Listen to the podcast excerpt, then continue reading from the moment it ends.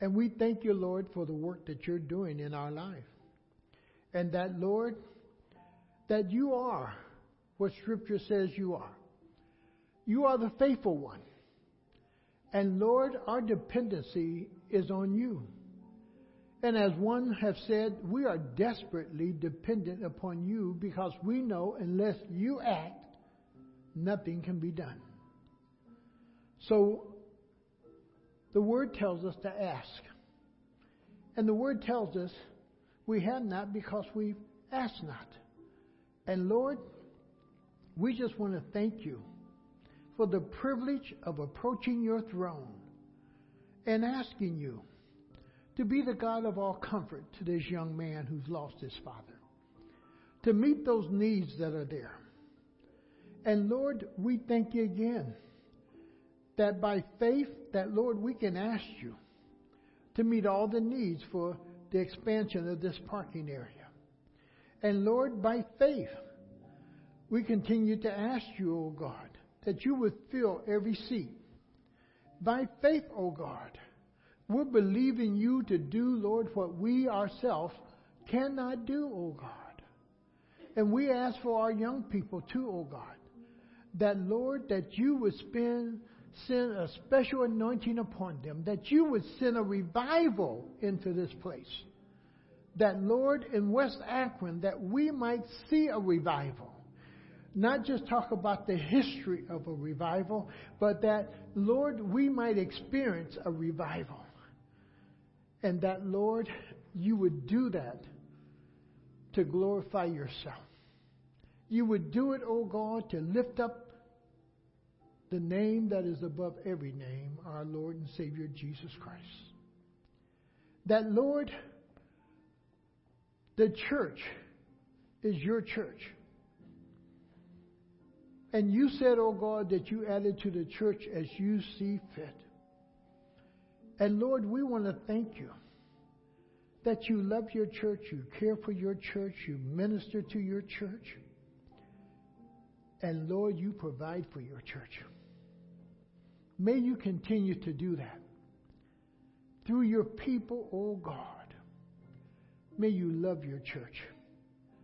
Through your people, O oh God, may you provide for your church. Through your people, O oh God, may you lift up the name of Jesus and lift him up as Lord and Savior of our lives. Lord, we thank you for the privilege. Now, O oh God, we pray that you open your word to us and challenge our hearts. Because, Lord, we're still growing. We're a people, as Paul said, that he had not yet arrived. And Lord, we have not yet arrived. We don't know it all. And in this life, Lord, most likely we'll never know it all. But Lord, help us to be a people who desire to learn, who want to learn, who want to grow in the grace and knowledge of our Lord and Savior Jesus Christ. And more than anything else, Lord, to be a people who are a doer of your word. That our desire is not just to puff up our heads with knowledge, but to really be doers of your word.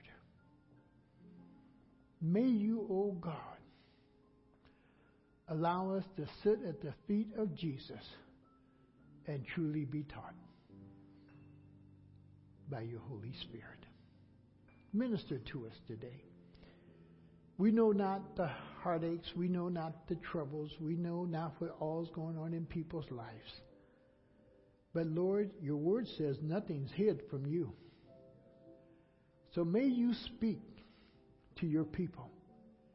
In what area, whatever area of life they may be traveling through, may you speak to them. May you encourage them. May you lift them up out of the miry clay and set their feet upon a solid foundation. And we'll give you praise in Jesus' name. Amen. Amen. Amen. Salvation in the church. That's been our head title for some time. And we've been walking through this. And we've been talking about the fruit abiding in the vine in John 15. If you don't abide and live in Jesus, let me share something with you. You're not hurting God, you're hurting yourself. You're not robbing from God, you're robbing some richness from yourself.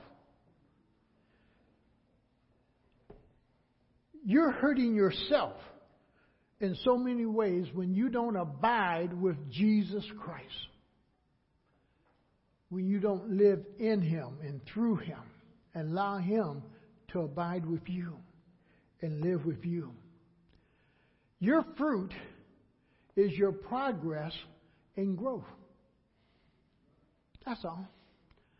The fruit that you develop in your life shows forth your progress. When you see a young tree, a young fruit tree in its first couple of years do not bear fruit. It does not bear fruit. But as that tree reaches a certain age, it begins to show its fruit. And then you can tell when it begins to get old too. It don't bear as much fruit.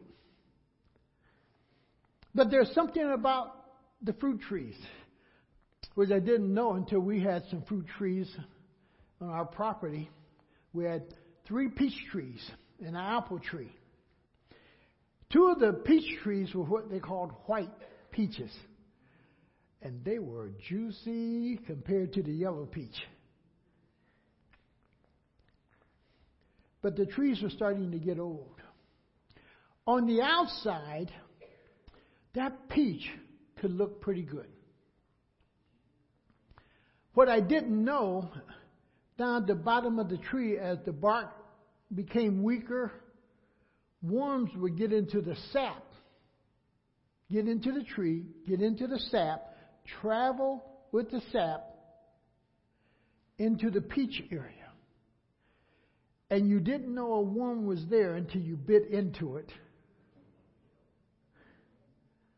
And then there's that little thing around the seed. You see. But on the outside, you didn't see any hole because you kind of like inspect it, you know, you're looking for that hole. You can see where the birds have pecked at it or ants have pecked at it, but you couldn't see a wormhole per se because the worm traveled up through the sap into the peach as it was growing. Sometimes worms get into our lives. And they travel. And they cause our fruit to rotten. That we're basically useless.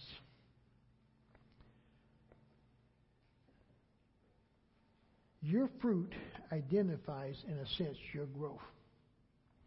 Knowledge doesn't mean growth.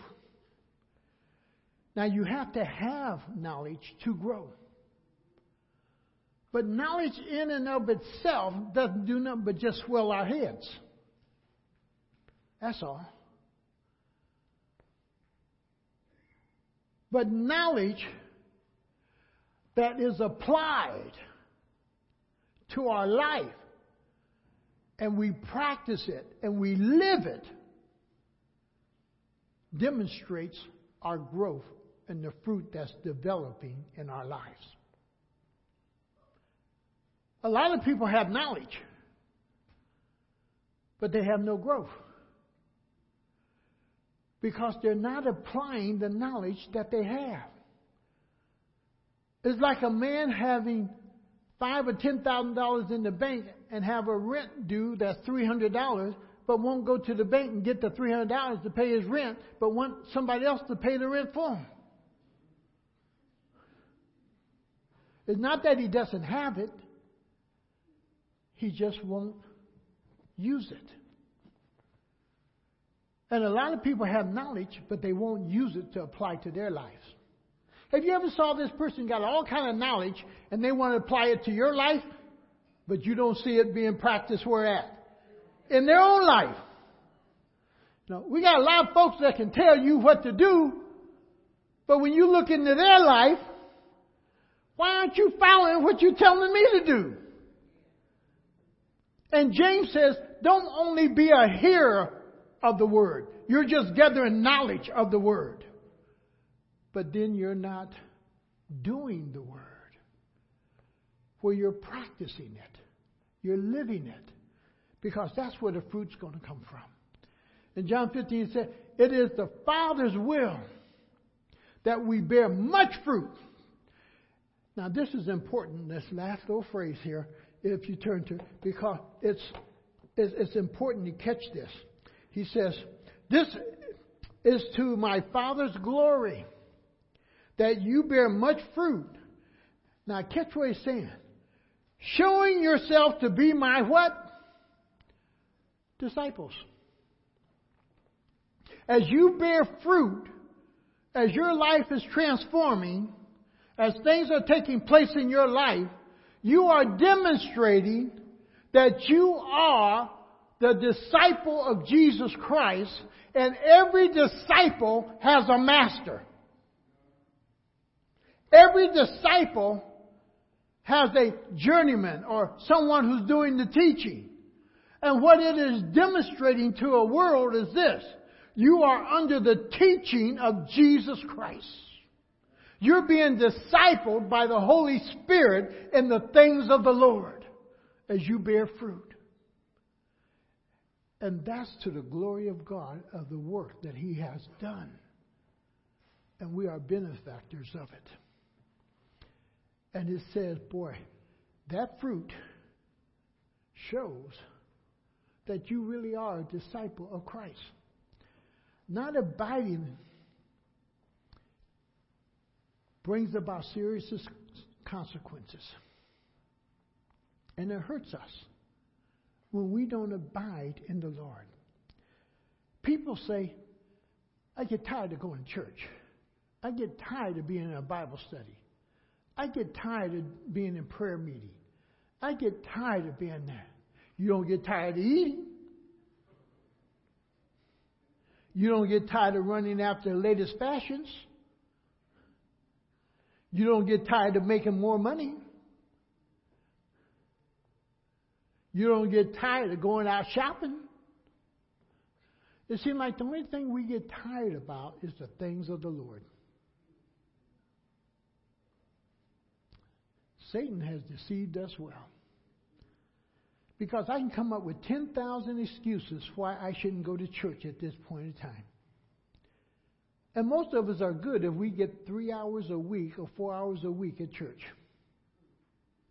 But we have no problem putting 60 hours in at a job because we're looking for Friday. Well, your Friday is quickly coming because when death comes, you will receive your paycheck. and, and the whole process, there are those consequences when we don't abide. What happens to us? And I'll mention in John 15 here. There's a loss of fellowship. When we don't abide in the Lord, there's a loss of fellowship. One, with the husband, with the gardener, the father. There's a loss of fellowship with Jesus Christ. There's a loss of fellowship with the Holy Spirit. There's a loss of fellowship with fellow believers. What you need to watch sometime is this here. Your Christian life begins to wither. Why? Because I've withdrawn from the church. I've withdrawn from the body of Christ. I've withdrawn from other believers. And somehow Satan tricks us that we can make it out here on our own. And you can't make it on your own. But yet, a lot of Christians believe they can. That they can make it all by themselves. And that's a big lie. Oh, you, you're still a Christian, but you're not thriving. You're not growing. You're not expanding. Why? You're not having anything to help sharpen you. You're not having anything to help build you. You're not having anything to help edify you. You're not helping, you're not having anything around you that really cares for you and loves you. See, people who love you will tell you about your dirty laundry. People who really love you will tell you your pants are too low. People who really love you will tell you your slip is hanging. People that really love you, boy, when they see something wrong on the outside, they share it with you. They don't broadcast it, they share it with you. Catch the difference? And the reality is this here. When you don't have that, you lose vitality. You lose Christian energy you lose your going and wanting to go, your Bible study and wanting to buy, be in Bible study. You lose your prayer effort. You're not really praying. Oh, you're asking God for what your needs are, but you're not really interacting and interceding for others. You're not really praying to the Lord. You're not telling Him how wonderful He is and how great He is. Why? You're not experiencing that. You're experiencing the lows, not the highs. And he says, Boy, what did he take those branches and do? Burn them out. And I'm back to what one author says those are the fiery darts of Satan. Because when you start to wither, yes, you have no protection around you per se. You've separated yourself. And Satan's fiery darts come in at you.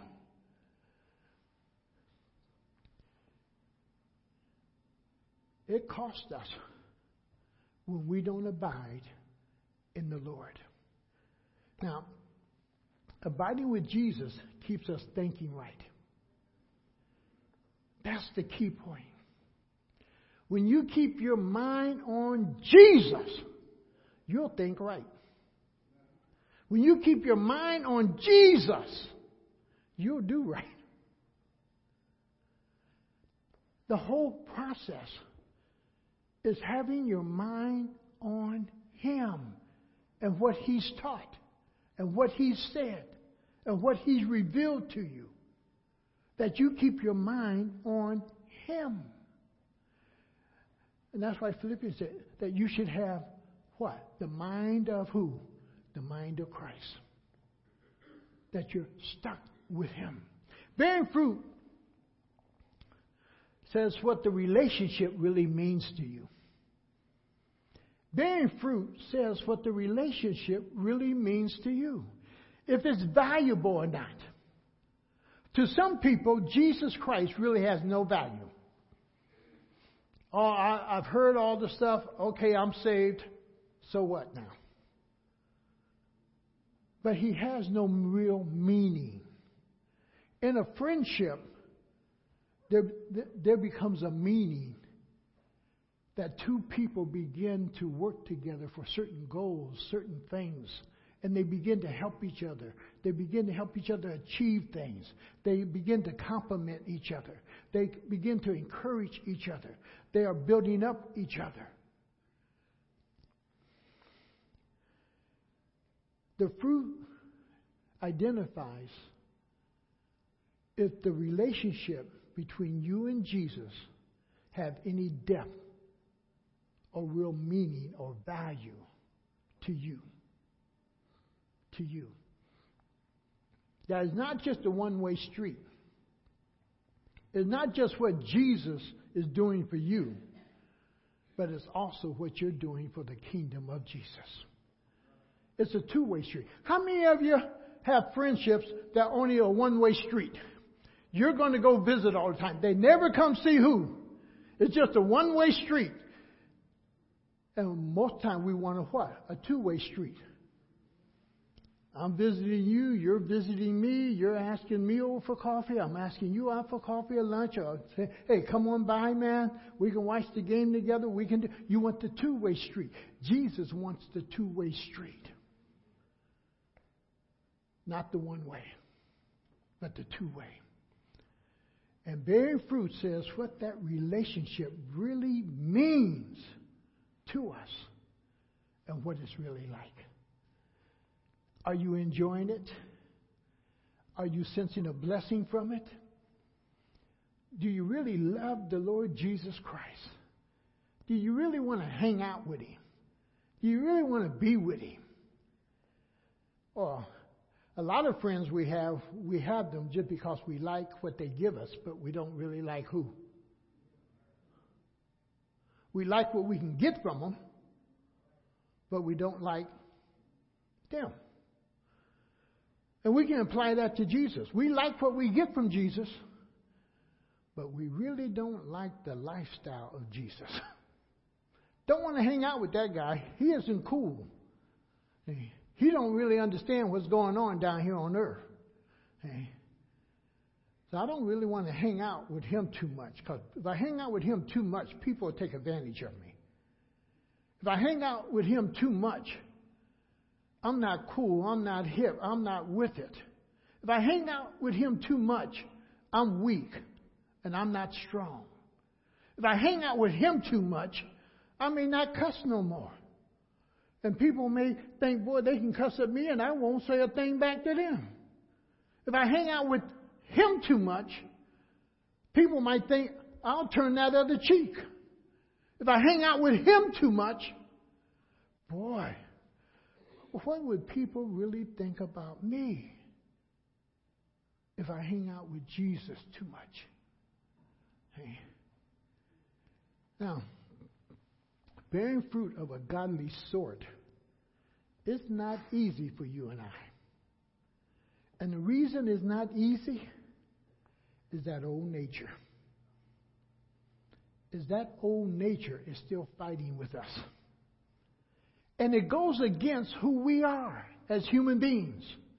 Every one of us in this room want it our way. That's why a lot of the commercials will tell you, yeah, they give you what you want. We'll make it your way. You know, oh, you deserve it. Come and get it. And the whole process is that, boy, we want Christianity our way, on our conditions, on our time. We don't want Jesus telling us what to do, but we want to tell him what? What to do.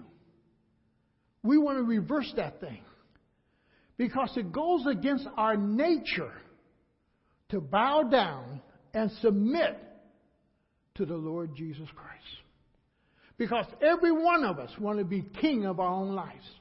Every one of us want to be master of our own life. Every one of us want to come and go when we want to come and go.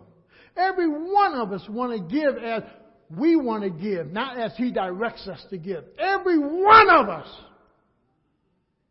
want to do this life the way we want to do it, not his way. And that old nature fights. Go to Galatians 5 and go to verse 17 with me here. Because he makes it also easy that there's something going on that you and I need to recognize that may hinder this fruit from really developing. He, he says, for the sinful nature desires what is contrary.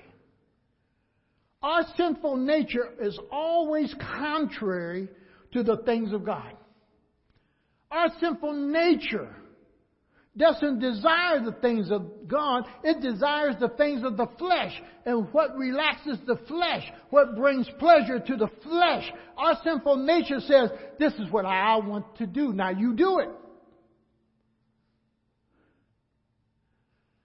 Boy, when Charles called the other day talking about, where are you supposed to be? I had my pajamas on in the bed, and I didn't forget. And Elaine said, You don't know what time it is?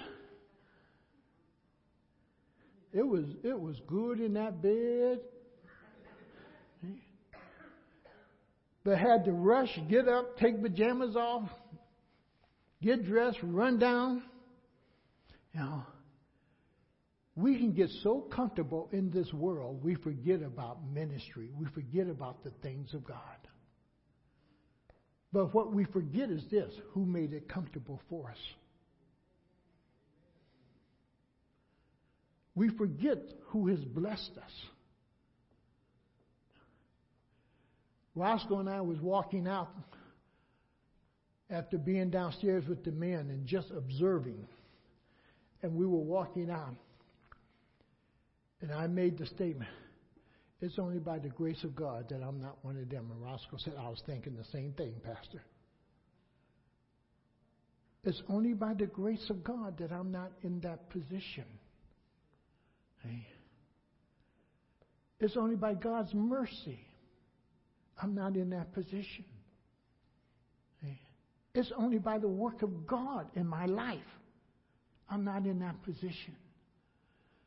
And sometimes we don't think about that. That the only thing that is the difference between me and somebody else is the grace of God that has been bestowed upon me. That's all.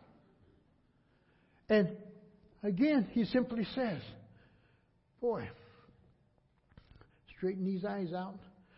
For the sinful nature desires what is contrary to the Spirit, and the Spirit what is contrary to the sinful nature.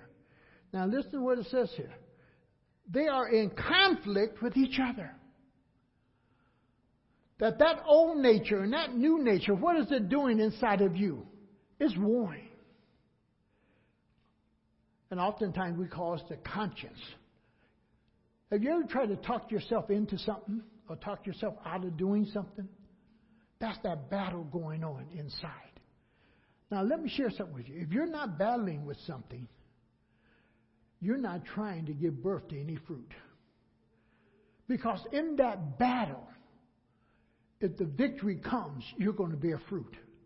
But it's in that conflict, it's in that battle that brings forth fruit or bring forth a different life, a different attitude, a different way of thinking. Because the battle goes on up here, in here that battle between that old and that new, they're fighting with each other. And you're the one then who has to decide this way or that way, the old way or the new way. And that battle is real sometimes. Now, in Ephesians 5 8 9, he says, just follow with me. Just go over to Ephesians before we hit to the book of Colossians, Ephesians 5 8 through 10. He simply says, For you were once darkness. This is where you once were. Paul's just reminding, this is where you once were. Now that doesn't mean you can't get back into darkness. But Paul says, This is where you once were. He says, For you were once darkness, but now you are light in the Lord. Live as those children of light. Now, here comes the encouragement. Boy, I'm looking at your life. You're not living the way you should live, but live as children of the light. And he's talking to Christians. Live as children of the light. Sometimes we get stuck in our old life. And we get stuck in our own reasoning. We get stuck in our own rationale. We get stuck there. And he says, turn the light on that you can have wisdom and understanding that is not of the flesh, but as from the Lord. He says, if any man lacks wisdom, do what? Ask the Lord. Ask the Lord. See? But sometimes our pride keeps us from what? Lord, I don't understand this. Lord, I'm missing something. Lord, would you reveal it? Lord, would you put it together? Lord, would you give me understanding of it? Lord, would you order my steps through this? Lord, would you give me the faith to walk through it, trusting you, even though I don't fully understand the outcome of this thing? And that's where you then begin to lean on the Lord rather than on your own understanding. For in all your ways now, you're doing what? You're acknowledging Him. And He says He'll direct your what? Your path. God nowhere in Scripture tells you to figure it out. but to trust Him. To trust Him. And you have understanding of something when He gives you understanding. When He turns the light on there for you. And He he says to them, Boy, Live as children of light. For the fruit of the light consists of goodness, righteousness, and truth. And find out what pleases the Lord. Now, what is the thing that Satan has so corrupted today that, that causes you and I problems? One is that we can't really define what goodness is. We can't define that today, High. Because Satan has so mixed it up. You can't tell me drugs are good, but somebody would tell, man, that's good for me, man. You don't know how that makes me feel, man. Can't tell me alcohol is really good for you. And you don't know what you're doing and stumbling all over the place. Man, I need a drink. It's good for me. It may not be good for you, but it's good for me. And what Satan has distorted is this whole thing of goodness. Hey? I have a good wife. I have a good woman. Why do I need anything else? Hey? And the only thing that leads you to go after something else is that you think is better than what you already have. Why does one girlfriend and one boyfriend quit another because they think they got something better than what they already have? And it's hard for us to describe what is goodness today because Satan's gotten into the mix of it. Then it's hard for us to say what is righteousness. You know, even with our president, it's hard for a nation today to identify what is a lie. What is right? We're more confused and just about every nation that you see is having inward struggle and fighting because they cannot determine what is right or the righteousness. Families are tore up because children are arguing with parents about what is right, and parents are arguing with children about what is right because they cannot agree on what is what? Right. I should be able to do this. No, you can't do that. I'm grown. I should be able to come and go when I want to do, or pick and choose and do this and do that. What are they arguing about? What's right? And we're confused over what is right. Men are confused about it. Because the issue is not what's right about the man, the issue is about is it right for my family? Something can be right for me, but totally wrong for Elaine. Something can be a blessing to me and a curse to her. I could drive up with a new car saying, Boy, oh, the Lord bless me. And Elaine said, I ain't got my carpet yet. I ain't got this yet. I ain't got that yet. You just took it away from me. What is right? What is the right action? And then truth. What did Paul say? What is what? What is truth? We're seeing that in the newspaper and news today. What is truth? Because people cannot identify what is truth. So we got so many different theories, we got so many different thoughts, we got so many different things out here because everybody today is carrying their own truth. Arguing about their own truth. What is truth to them may not be true for who? For you. And Satan has distorted those things. So when you get into that verse 10, he says, This is what you want to discover. And this is so important. He says, and find out. Now, when he says find out, you got to go searching. You got to go looking. You got to seek for it. You got to teach yourself about this. You find out what pleases the Lord. You find out what pleases the Lord. You find out. See, Elaine, we're supposed to go off this week, but when I found out the hotel bill was going to be two sixty five, I said, "No, we can't go there." So her next thing was, let's go up to the pancake house. And she was all thrilled and excited. Well, I was excited for her, but not about Pancake House, you know. Bill, I'm just getting some pancakes and some eggs for forty dollars. Amen. But she enjoyed it, so it, it was worth it. Hey, hey. I better not say that too often because the Lord knows my heart. But the, whole, the whole process, she enjoyed it. She said, I got what I wanted. You know, I'm saying I could have cooked you some eggs and pancakes, you know. But the, the whole process is this here. Find out what pleases God. When I find out what pleases her and do that, she's as happy as she can be. And when she's happy, it makes life easier for me. You know, you know, it makes life much more enjoyable for me. See? And sometimes I'm fighting against myself because I'm not trying to do what? Do the things that please her. So the scripture says, find out what pleases God. And when you find out what pleases God, you do the good things. When you find out what pleases God, you do the right thing. When you find out what pleases God, you will know the truth.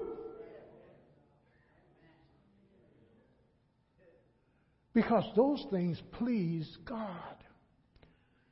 And when you please God, you're bearing fruit. Why? It says that it pleased God that you would have what? A large crop. Much more. Now, this whole process, he says, be imitators of God. See, that's part of our fruitfulness. That we be imitators of God. Ephesians 5 1 says, imitate God. Somebody say, I can't do that. Yes, you can. Because Scripture says that you can. But this is what you have to be willing to do. Ephesians 4 22 and 24. He, he tells you what you need to do. 422, where art thou? He says, You were taught with regard of your former way of life. That's the first thing that has to happen. You have to be taught that your former way of life was not pleasing to who? To God. A lot of people say, huh, God got to accept me just the way I am. Well, we say it, come as you are. But as you come, God is saying you won't stay as you are. If you really come to me, you will not stay the way you are, but I ask you to come the way you are because that's the best you can do, but we're going to work on you and there's some changes that are going to take place. There's some transformation in your life that's going to take place. And he simply says, You were taught with regard to your former way of life to put off your old self now, what does that mean? Put off your old self. That means you just can't go around shooting folks. In my young days, I would fight you, and, and, and yeah, I shoot you in a minute. See? As the young folks said, I light you up. See? But that's that old foolish life. See? And the whole process is the things that you did and how you lived. He says, You got to put that off now. Why? You're living over here. For some people, you take them and put them in a $300,000 home with grass all out in front, nice backyard give them six months, and other people being saying, Where them folks come from? They got two cars parked in the grass, the yard all tore up, got ditches out there, backyard all messed up, all weeded. Don't know how to cut the grass, haven't fertilized it. And my Lord, don't step on the inside. Woo!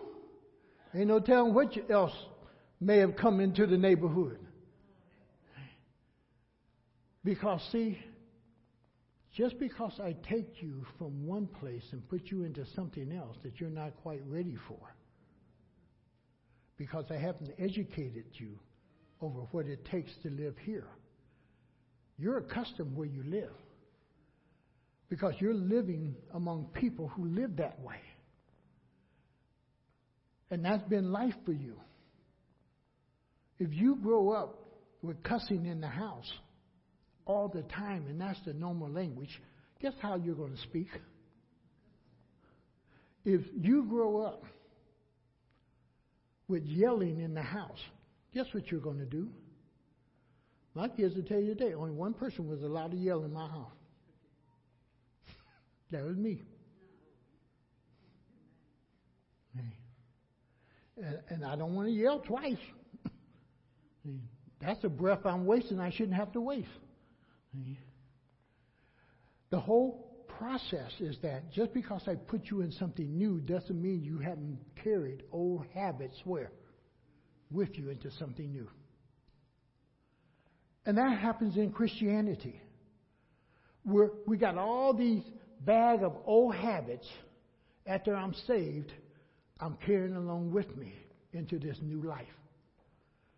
And I wonder why I'm struggling. I wonder why I'm fighting. I'm wondering why this is taking place. Because I'm trying to live in something new and different with all this old stuff that don't work over there. And he says, put off your old self that you need to do. Why? Because it's corrupted by its deceitful desires. Your old nature has desires. Your old nature knows what it wants and is not giving up easy. I understand what scripture says. Crucify yourself.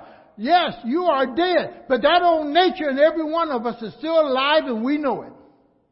You let somebody rub you the wrong way and it will identify itself real quick.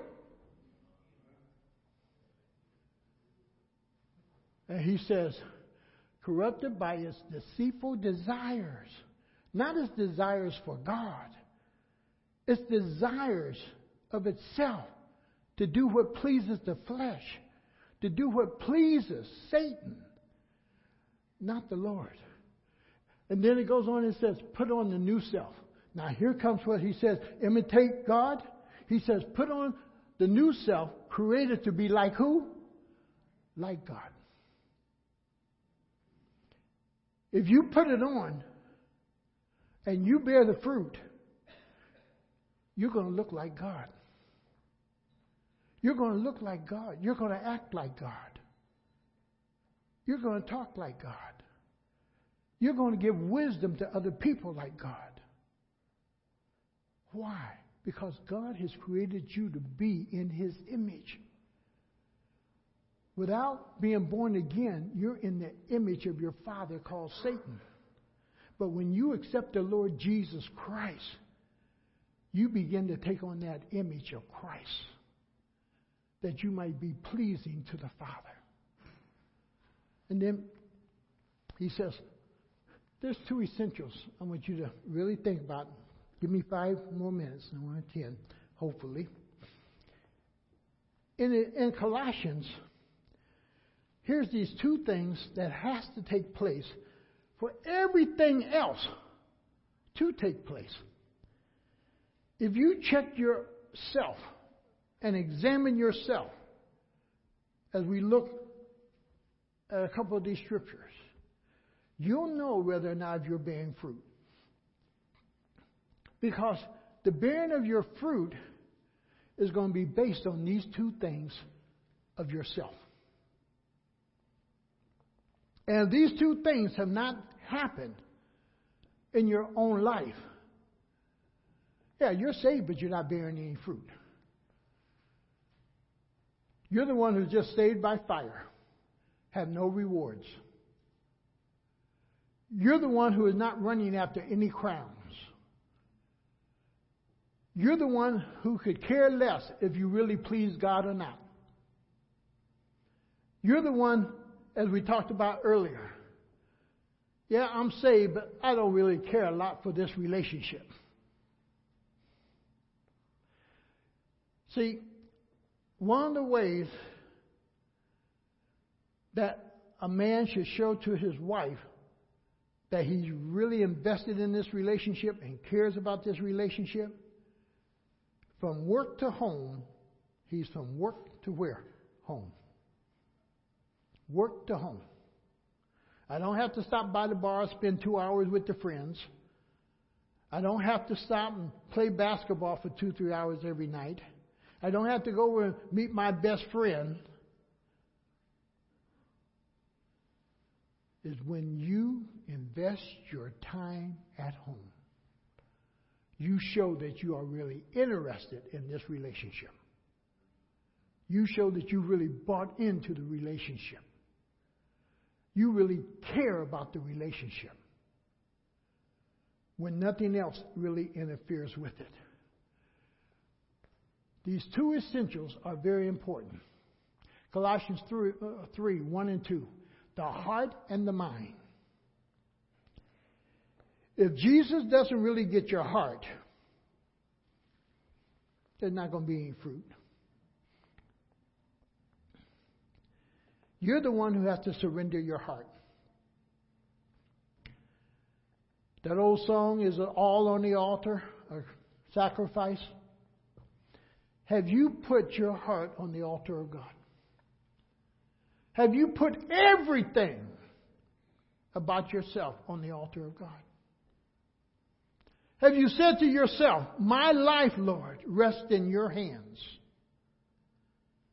My life rests in your hands. That's the heart. That's the heart. It's the heart when you realize you can do nothing without Christ. And Paul admits that. I can do nothing without Christ, but I can do all things with Christ. It's the heart thing. And then it's the mind thing. Is your mind stayed on Jesus? Now, in the NIV, it both uses the word set. King James, I think, used the word seek. The word set, the first word set, is that area where you are seeking. That you are seeking heavenly things. Since then, you have been raised with Christ. Set your heart or, or allow your heart to seek those things that are what? Are above. How many of you really have a heart after seeking the kingdom of Jesus Christ? You really have a heart that seeks after the things of God. You can tell that by this. As you mature in Christ, you begin to understand this simple principle. He is responsible for me. When I understand that God is responsible for me, that sets me free of seeking about everything for me. And it gives me the freedom to seek the heavenly things that He wants me to be involved in and to do. But as long as I'm seeking for my own comfort, seeking for my own care, seeking for my own provision, seeking how I'm going to make it, the things of God have no interest. But when I know God is responsible for me, I can say whatever I'm going through at this time because He's responsible for me, it's my learning time. And God has something that He's going to work out in my life that is needful for me. Why? He's responsible for me. Therefore, my eyes stay on ministry, my eyes stay on Him. And He tells me in due time He will do what? He'll lift me up, He'll raise me up. He'll provide. And He does provide. And it's the heart and the mind. In Matthew 6:21, where your treasure is, what? So will be your heart. But if your treasure there, if what else is there? The mind. The mind. Where your treasure is, there is where your mind is at. And you're stuck there.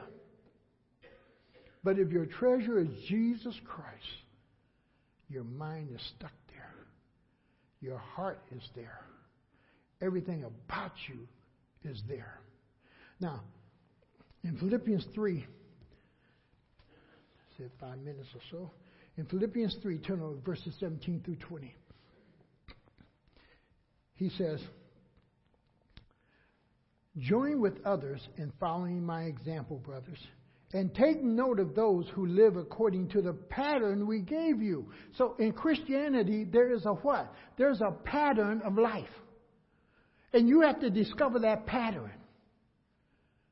Every organization has a certain pattern in the way it functions and so forth.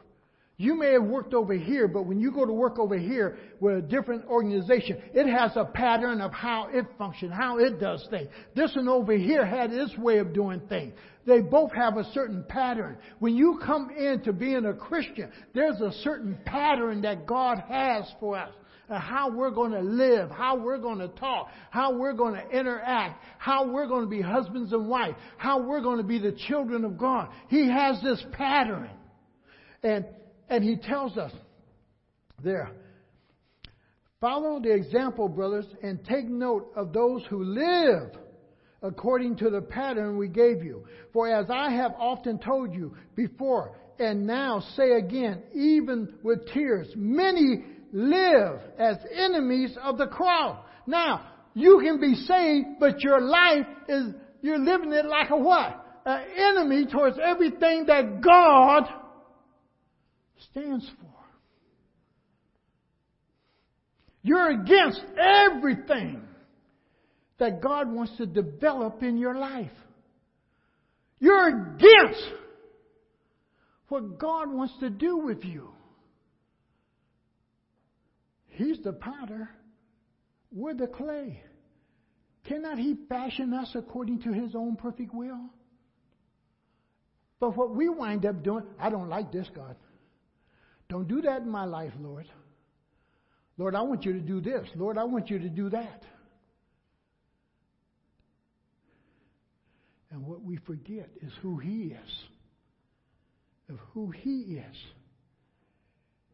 And he goes on down, he says, Their destiny is destruction. You're fruitless. Their God is their stomach, and their glory is their shame. Why? Look what he says here. Their mind is on what? When your mind is on earthly things, you're no good to God. You go into work and you allow your mind to be on something else other than work, that's a non productive day for that company. If you go into work, you're not going to give your best because your mind and your heart is not in it.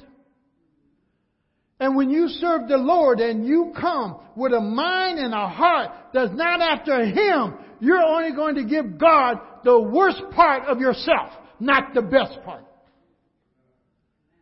And what God is after is the best of you. God wants the very best of you. He don't want the leftovers. God don't want to hear you. You're too tired to talk with me. You're too tired to study my word. You're too tired to pray. You're too tired to care about somebody else. You're too tired to work for me. But you can go out here and work for the world all day long. But if I ask you to take 20 minutes and go visit somebody sick, I'm too tired, Lord. If I ask you just to say a kind word to somebody and get the frown off your face and put a smile on your face, Lord, you don't know what I went through today. We give God all kind of excuses of why we can't bear fruit in our lives. And he tells us the reason we can't do it is because our heart and mind is only on earthly things.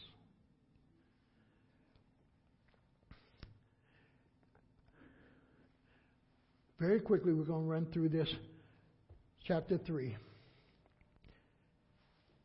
If I can move on. first Sunday, but I want you to just take note of a couple of things. In that verse 3, it says, You've died. That's what should be. But the reality is that hasn't sometimes have happened to us. That we've died to ourselves. Paul says it in this way For me to live is Christ, and to die is the gain. For me to live is Christ. And what he did, he hid himself in Christ. So he says in verse 3, he says, Put to death. Is that verse 5? Get these glasses right. Yeah, verse 5.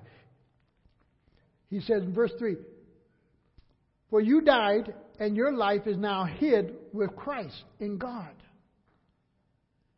So that everything about you should be about who? God. For you are what? Dead. But we care more about ourselves sometimes than we do about God. Now I'm going to talk about Gus Brown. God got to measure me too. Am I giving God just a quarter part of my life?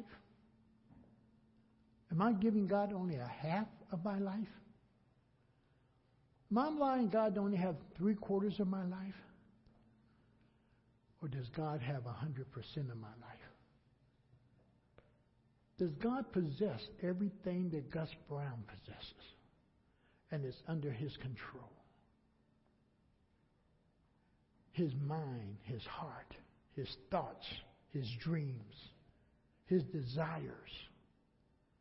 Is God in control of all of that? And he says,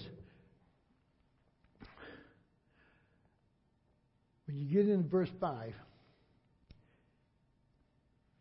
let's stop there because I want to hit 5 through 20 because now it begins to tell us to do something he gets very specific about things that keep us from developing fruit. Because now, God says, I pruned you, I've cut you, I've done all of this. You remember one of the things the Lord said about the fig tree before he cursed it? He says, I've come by you for three years and you have not bore fruit. and he cursed it. Cut it down. There's a time part, I think, for a lot of Christians that cut their own life short because their lives are totally fruitless.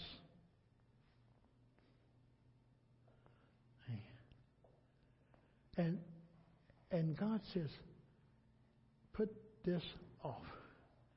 And we're going to look next week. What are the, some of the things that God says to put off? Why? Because they keep us from bearing the fruit that He wants us to bear. And that's why He tells us to put these things off. Why? They're destructive to us. They're dangerous to us. Oftentimes we see them as pleasure. We see them as fun. We see them as delightful. We see them as something, oh boy, I want this. I just got to have it. Not knowing how destructive it is to you. Let's pray. Father,